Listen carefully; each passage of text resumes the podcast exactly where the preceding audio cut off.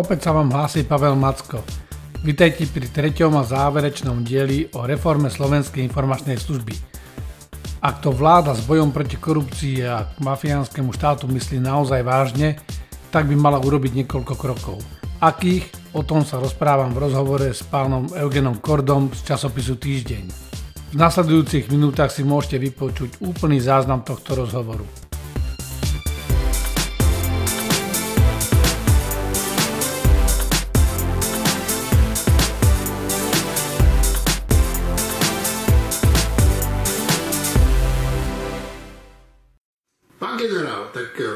Slovensko sa ocitlo v takej e, zvláštnej situácii, že inštitúcia, ktorú podľa mňa by bolo najlepšie zrušiť a vybudovať na novo, pretože za niekoľko desaťročnú existenciu svoju preukázala, že vlastne neslúži tomu, čomu má slúžiť, ale slúži rôznym gaunerom, a teraz hovorím o Slovenskej informačnej službe, tak nemá svojho riaditeľa.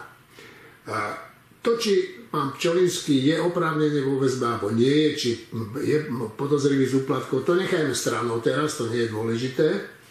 Ale e, dôležité je to, že tá inštitúcia nemá svojho riaditeľa a mala by mať. A teraz moja otázka znie, že kto má toho riaditeľa tam vybrať? E, e, ne, nejaká strana, alebo premiér, alebo jak to má fungovať? Lebo ukázalo sa, že toto ako akým spôsobom tam bol dosadený Čolinsky, nefunguje. No, je to veľký problém. Ja som to naznačil pred rokom, keď e, bol pán Čolinsky vymenovaný za riaditeľa SIS, že vlastne vláda ako keby premrhala možnosť na reformu tejto organizácie, ktorú sám hovoríte, že a som stále bližšie tomu. Ja som to odmietal, že zrušiť sa to nedá, ale som stále bližšie tomu podľa toho, čo sa deje, že možno, že už naozaj je to blízko tomu, že by bolo treba zrušiť a postaviť na novo. Ale ak ju chceme očistiť, bez toho, že by sme ho zrušili, tak tam potrebujeme pevné vedenie, ktoré je apolitické a ktoré, ktoré je naozaj odborne orientované smerom aj dovnútra tej služby, aj smerom k úlohám tej služby, ktoré má plniť, lebo zatiaľ to vyzerá, že ani jedno, ani druhé nefunguje. To politické rozdelenie, ktoré tu bolo, a taká tá výhovorka, že vlastne aj premiér, a to ešte v tej dobe nechal jednu politickú stranu, aby si obsadila takýto no, kľúčový no. post, ktorý mal byť striktne apolitický a ktorý mal byť v čele boja proti mafiánskému štátu. Eh, a to je hlavná agenda tejto vlády, alebo bola to hlavná agenda, než eh, ju prekvapila korona, tak je to také nepochopiteľné naviac v situácii, keď vlastne z kompetenčného zákona jednoznačne vyplýva, že za riadenie tejto tajnej služby zodpovedá vláda. Vlády si zriadujú tajné služby na to, aby mohli vládnuť, aby mohli udržiavať Jasne. bezpečnosť, mali včasné informácie. A nie stranickí šéfovia. A nie stranickí šéfovia a, a, pre, a vláda tej šéfuje predseda vlády. To znamená, už tá myšlienka, že takýto post je kšeftovaný alebo zobchodovaný politicky tak, ako ktorýkoľvek iný rezortný post, je chorá. Lebo tá, tento post by mal byť striktne apolitický a mali by tam skutočne mať záujem všetci koaliční partnery. Tak jak na generálnom prokurátorovi, tak jak na špeciálnom prokurátorovi, tak jak na predsedovi najvyššieho súdu, tak jak na ústavnom súde. Mali by mať snahu, aby tam bol skutočný profesionál, ktorý dokáže aj svojou osobnosťou sa zasadiť za presadenie očistý tejto organizácie. Ak teraz ide znovu Boris Kolár ktorý je fotený na fotkách e, s mafiánmi niekde na Kube, že či náhodou alebo nie je nepodstatné, ak opäť on ide navrhovať nejakého kandidáta, bez ohľadu na to, prečo musel odísť ten predchodca, opäť to vyvoláva otázniky a opäť je to takým zlyhaním aj politickej kultúry, aj, aj politickej zodpovednosti. Lebo zodpovednosť za činnosť tejto slovenskej informačnej služby, ak bude zlá, a za ten bylak budú mať všetci koaliční partnery. Lebo to je vec ko- vládnej koalície. Takže tu si myslím, že e, je na mieste, aby sa toto zmenilo, aby to nebolo iba mocenské parcelovanie si štátu, ale aby takáto inštitúcia bola riadená človekom, ktorý má dôveru všetkých koaličných partnerov a nie ako nutné zlo, že takto nám to v matematike vyšlo, lebo my máme tieto rezorty, tí majú tieto rezorty, takto len niekomu hodíme. Aby to bol nestranník a aby bol aspoň základnou garanciou toho, že tá organizácia sa začne meniť. Ono to nebude jednoduché, lebo tá organizácia je zložitá, to ste naznačili vy v tej otázke. Ale vláda k tomu by mohla urobiť ešte jednu vec a to je, aj keď nepôjde do hlbokej reformy, zjavne na to nemá ani chuť, ani, ani kapacitu, minimálne by mala vytvoriť aspoň atmosférické, myslím tým politickú atmosféru, atmosférické podmienky, ale aj základné zákonné podmienky, aby tomu novému riaditeľovi umožnila jednak čiastočnú aspoň očistu tej organizácie a znovu získanie dôvery a zvýšenie jej kontroly a transparentnosti. A to sa dá urobiť aj úpravou tých mechanizmov, ako je táto organizácia kontrolovaná. Čiže e, z toho vyplýva, ak sa nemýlim, že by mala byť e, umožnená lepšia kontrola tej organizácie, lebo teraz ten parlamentný výbor pre kontrolu SIS je vlastne úplne bezmocný. Ten je úplne zbytočný, podľa mňa. Nekontroluje Nie je zbytočný, ale tá jeho kontrola je patetická, no, no, lebo reálne nevie odkontrolovať. No. A tu by bolo možné tri veci, ktoré treba urobiť. Prvá je, vždy musí byť aj vnútorná kontrola fungovať v týchto organizáciách. Tá musí byť tak postavená, že je nejaké oddelenie vnútorného vyšetrovania alebo nejaká vnútorná inšpekcia, ktorá je nezávislá na riaditeľovi ktorá musí byť schopná riaditeľa dať dole. Lebo to, že im zatkli riaditeľa iný... A námestníka. A námestníka predtým. A, a ešte šéfa aj, aj od posluchov. no. Takže to je veľká hamba.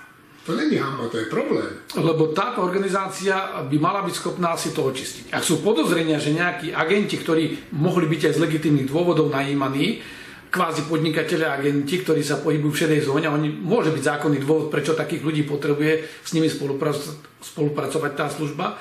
Ale ak títo ľudia majú aj vplyv na tú službu, tak sme v situácii, ako keby kriminálny informátor, ktorý z toho podsvetia, z toho kriminálneho prostredia informuje nejakého policajta, zároveň riadil kriminálnu policiu. To je nonsens. To znamená, toto je ďalšia vec, ktorá je takým znakom toho zlyhania tej organizácie, ak je pravda to, čo sa hovorí o tom pánovi podnikateľovi, ktorý má mať veľký vplyv na túto organizáciu, po ktorom sa pátra momentálne.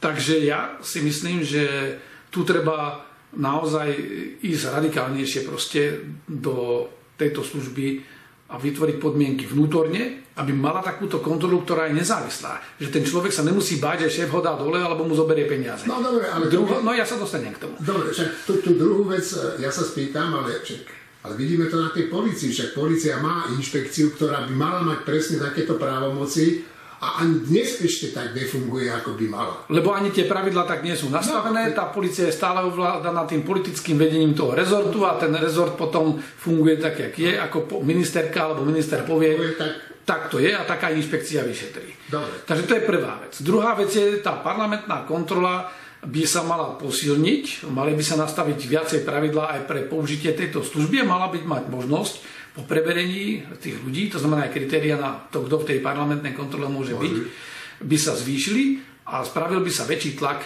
priamo na samotné e, dozeranie nad činnosťou tej služby. Súčasťou toho môže byť aj napríklad to, že rozhodnutie o používaní informačno-technických prostriedkov alebo ľudovo tých odposluchov, že by vydával jeden krajský súd.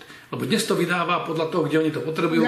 Ktorý, no ale tí sudcovia, podobne ako je argument na správny súd, aby to robili špeciálisti, ktorí sa tomu venujú celý život, Aha. tak aj tuto by bolo dobré, aby to boli sudcovia, ktorí sa v tej problematike dlhodobo orientujú a vedia nielen rozhodovať, ale aj spätne dokontrolovať tie rozhodnutia, ktoré vydajú na povolenie napríklad na odposluchy. Lebo taká povinnosť tam zo zákona je. Ale ten sudca, keď sa tým zaoberá raz za dva roky, no. tak nemá šancu. Jednoducho, títo profíci v úvodzovkách profíci v tej službe ho na motúze utiahnu proste kam potrebujú. No a tretia vec je, naozaj treba vstúpiť do striktnej kontroly financovania týchto, týchto služieb a takéhoto vnútorného použitia zdrojov. Oni majú rozpočtové zdroje a majú aj mimo rozpočtové zdroje z tých rôznych e, krycích agent a, a, a aj z krycích firiem a podobne.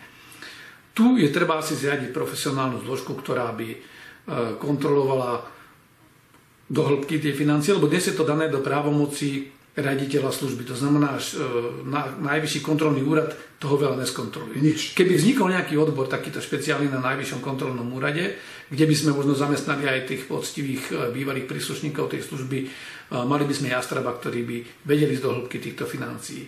No a na to už iba posledná vec, čo na tej tretej úrovni chýba, je aj tá nezávislá vyšetrovacia služba nejaká, ktorá by bola nad všetkými bezpečnostnými zložkami, ktorá by mala aj vyšetrovaciu právomoc a mala by nejakú povahu ústredného orgánu štátnej správy. Ja to nazývam, že generálna inšpekcia bezpečnostných zborov, ale... To majú v Čechách. Majú to v Čechách, len majú s tým aj problémy, no, no. ale to neznamená, že myšlienka je zlá. Jednoducho, my keď vidíme, aké problémy oni majú, tak sa to dá veľmi rýchlo predefinovať, aby sme sa vyhli tým problémom, ktoré oni majú a dosiahli ten cieľ. 100% ochrana nikdy neexistuje. Ľudia budú zlyhávať, zlyhávali, zlyhávajú a budú zlyhávať ale systémovo treba vytvoriť podmienky tak, aby poprvé, sa, keď sa na to príde, tak už nemali možnosť tom pokračovať a boli aj doriešení riadne, lebo to je odstrašujúce potom pre tých ďalších páchateľov a aby naozaj bola taká garancia toho, že, že to je minimum, že naozaj len, len výnimočne sa stane, že tí ľudia zlyhajú, že zlyhajú jednotlivci. Lebo toto, čo sa dnes deje v našich bezpečnostných zložkách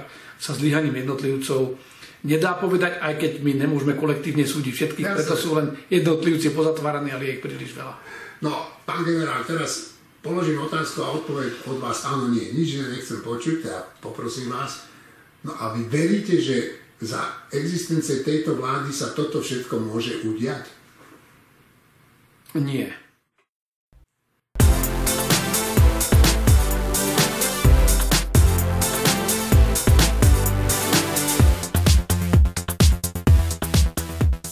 Priatelia, a to už je prednešok a zároveň aj k reforme Slovenskej informačnej služby všetko. Teším sa na stretnutie s vami pri ďalších podcastoch.